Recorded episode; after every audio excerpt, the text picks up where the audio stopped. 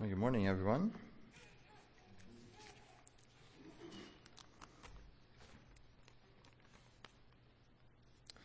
We will start with a word of prayer this morning. Let's pray. Heavenly Father, we come to you this morning as we have gathered here in your presence. Just pray that you would make your word alive to us this morning as we read it, as we receive instruction from it. Just pray that you would allow it to work in our hearts. We just commit this time to you. Pray you give me clarity of thought and mind as I share. Just pray that I could say what you want me to say. And just pray this all in your name. Amen.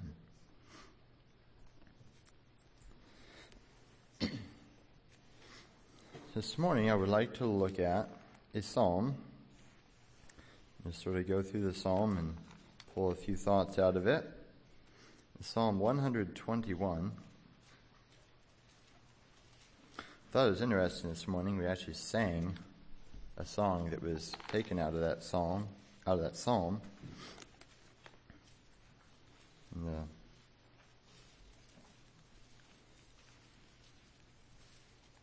uh, unto the hills. The one verse in particular stood out to me just after what I had studied into it here. Verse 2 He will not suffer that thy foot be moved, safe shall thou be. No careless slumber shall his eyelids close, who keepeth thee. Behold, he slumbereth not, he slumbereth ne'er, who keepeth Israel in his holy care. And that is along the lines of what I have to share this morning. Maybe to start out, just read the whole psalm here. Psalm 21 I will lift up mine eyes unto the hills, from whence cometh my help. My help cometh from the Lord, which made heaven and earth. He will not suffer thy foot to be moved. He that keepeth thee will not slumber. Behold, he that keepeth Israel shall neither slumber nor sleep. The Lord is thy keeper, the Lord is thy shade upon thy right hand. The sun shall not smite thee by day, nor the moon by night. The Lord shall preserve thee from all evil. He shall preserve thy soul. The Lord shall preserve thy going out and thy coming in from this time forth and even forevermore. I guess the first thing I notice here is David's realization that he had a need and that he needed help. he talks in verse 2 about my help coming from the Lord. And realizing our need, I think, is step one in receiving help. And then I notice here that David decided to take action. It says, I will lift up mine eyes. And that purpose of his heart that he will do something about his need. He will lift up his eyes to the hills from whence cometh my help, it says. David knew that if he wanted help, it would take action. So he chose to lift up his eyes, to lift them up away from his problems, away from his circumstances, away from himself. No matter where we are in life, we can always look up. David knew that regardless of what he was facing or how he felt, if he looked to the Lord, he would find the help he needed. And he seemed confident in that. He said, My help comes from the Lord, which made the heaven which made heaven and earth. And just thinking of the um what say the the certainty with which he said that. He doesn't say that he's going to see if there's help there. He says, My help comes from there. Like he knew that to be so. And that is a precious thought for us, even to rest and just to know that our help comes from the Lord. If we think about anything we need help for, it comes from the Lord. And we can trust in that. And just knowing that at any time, for any situation, for any need we face, our help comes from the Lord. And by the way, it's the same Lord that made the heavens and the earth which speaks of greatness and of his ability to help on our behalf. And He has that, the heaven and the earth, under His control. He's big enough to fix our problems, to calm our fears, to heal our hurts, and to move our mountains, whatever it takes. Whatever it is that we realize that we need help for, He's big enough to do that. Because, I mean, after all, He made the heavens and earth, He made us, and He is surely big enough to, um, to move on our behalf.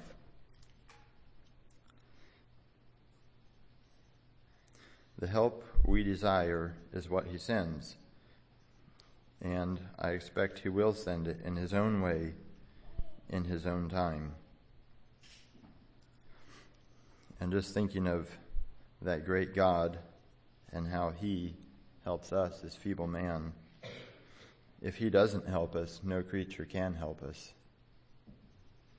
And if he does help us, no creature can hinder him.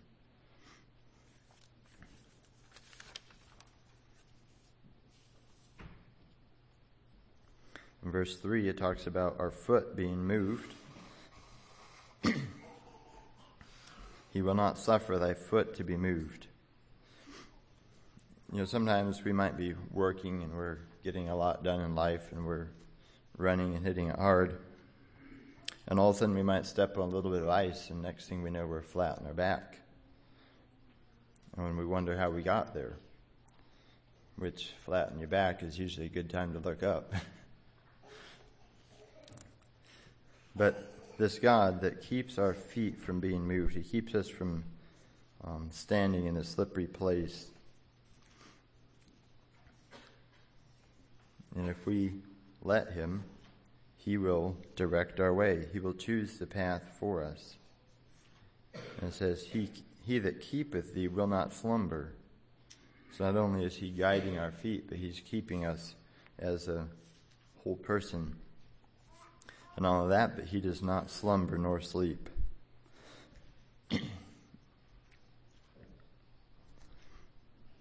Sometimes we um, we are easily affected by sleep and slumber, but not our God. He is um, beyond that. There is no, um, not one bit of sleepiness that affects him.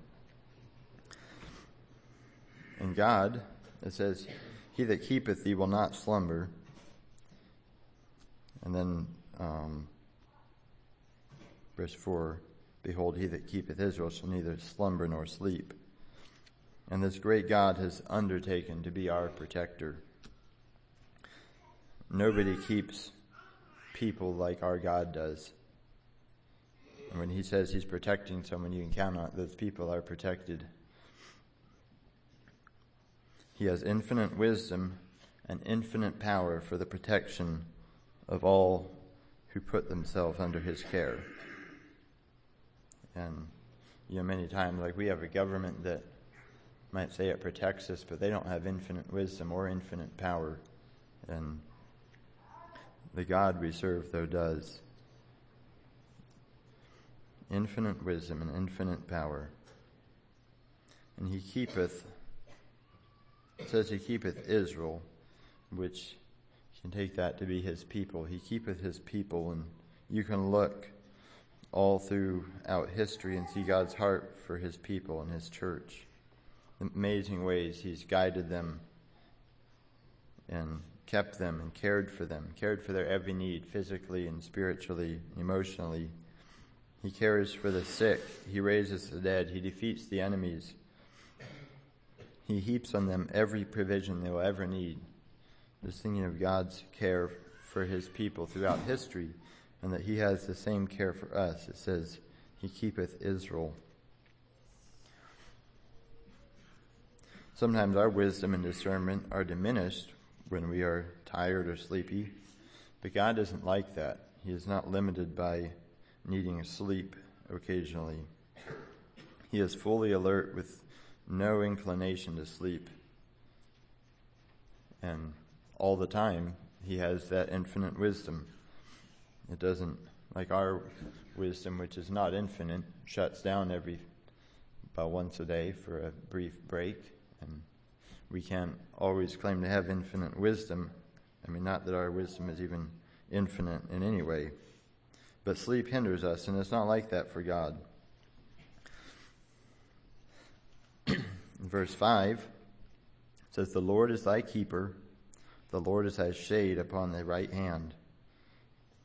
And just the thought of him being our shade indicates that he is very near to us. And we can rest in that. In Psalm 91, there's a verse I'll read there.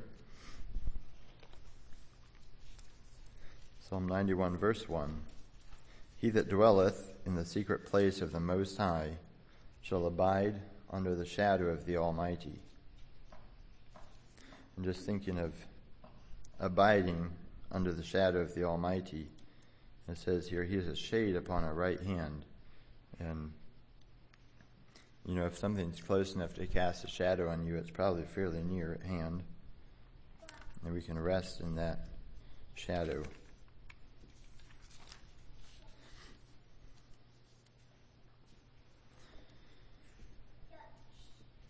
He is our shade from the heat or from and he's a, a lamp in the night that where it talks about the sun shall not smite thee by day nor the moon by night. I had to think of the children of Israel when they were led by the cloud of um, or pillar of fire at night and a cloud by day. And just seeing we have in a similar way we have his light to guide our way at night and we have his sheltering shade by day.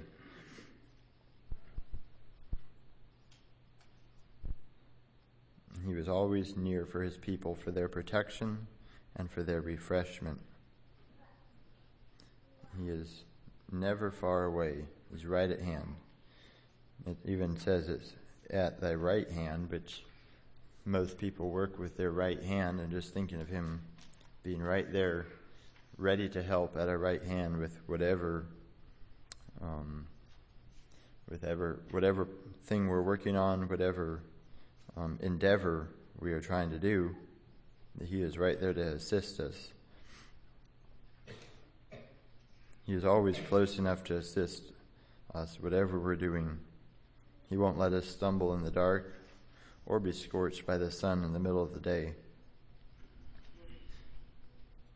And he allows us to abide under his shadow, the shadow of that Almighty Creator God.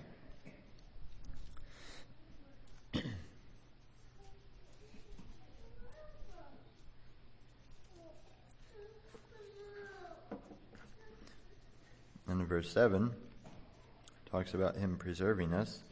The Lord shall preserve thee from all evil, shall preserve thy soul. when we preserve food, we put it away in a sealed jar or something, in a sealed environment, so that any pollutants can't get at it. They can't infect it. It's a very controlled environment because we all know what happens when you get bacteria and stuff in with food. It very, very quickly turns bad. We give our food the best environment possible to keep it healthy for as long as possible, safe from all harm or loss. And then to think of it, God preserves us. And preserve means to keep alive, intact, or free from decay, to protect, to keep safe from injury or destruction it says, God preserves us from all evil. He preserves our soul, and nobody can preserve a soul like Jesus can. He preserves our going out when we travel abroad, when we work, when we're away from home. He preserves our coming in. At home, when we relax, when we're resting, God is still preserving us. And when we preserve food, we go through our process of preserving it. We set it on a shelf and mostly forget about it. But God doesn't just set us on a shelf and forget about us. It says He preserves us and is a continual preserving. Sort of like the food is in the jar, the jar is preserving the food continually. You take it out of the jar and it's no longer being preserved. Of like when we are in Christ, He preserves us, He keeps us actively, continually, and perfectly. But we must stay in Christ to stay in that preserving. And just like, yeah, just like food doesn't stay preserved long outside of Christ, His preserving us from all evil and preserving our soul doesn't go very far once we get outside of Him. And it says He preserves us in verse 8 there, even forevermore. There is no expiration date when God preserves us. Many times when we have foods, we put them away. We have to put an expiration date on because we know that sooner or later our process of preservation will probably decay and will no longer work. But God's preserving has no expiration date. It lasts, as it says, even forevermore.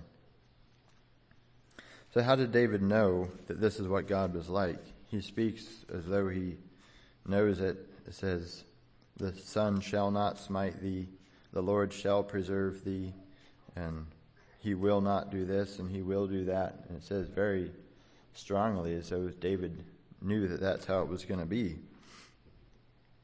I think it's because David was continually experiencing that himself. He was experiencing God keeping him and directing his way. He was experiencing God preserving his soul, his continual preserving. David was continually experiencing God's help. And that you can see in verse 2 where it says, My help cometh from the Lord. And the word cometh, just the, the last three letters there, the ETH, indicates that it's a present continual happening. So not only is it coming, but it's continuing to come. My help cometh from the Lord.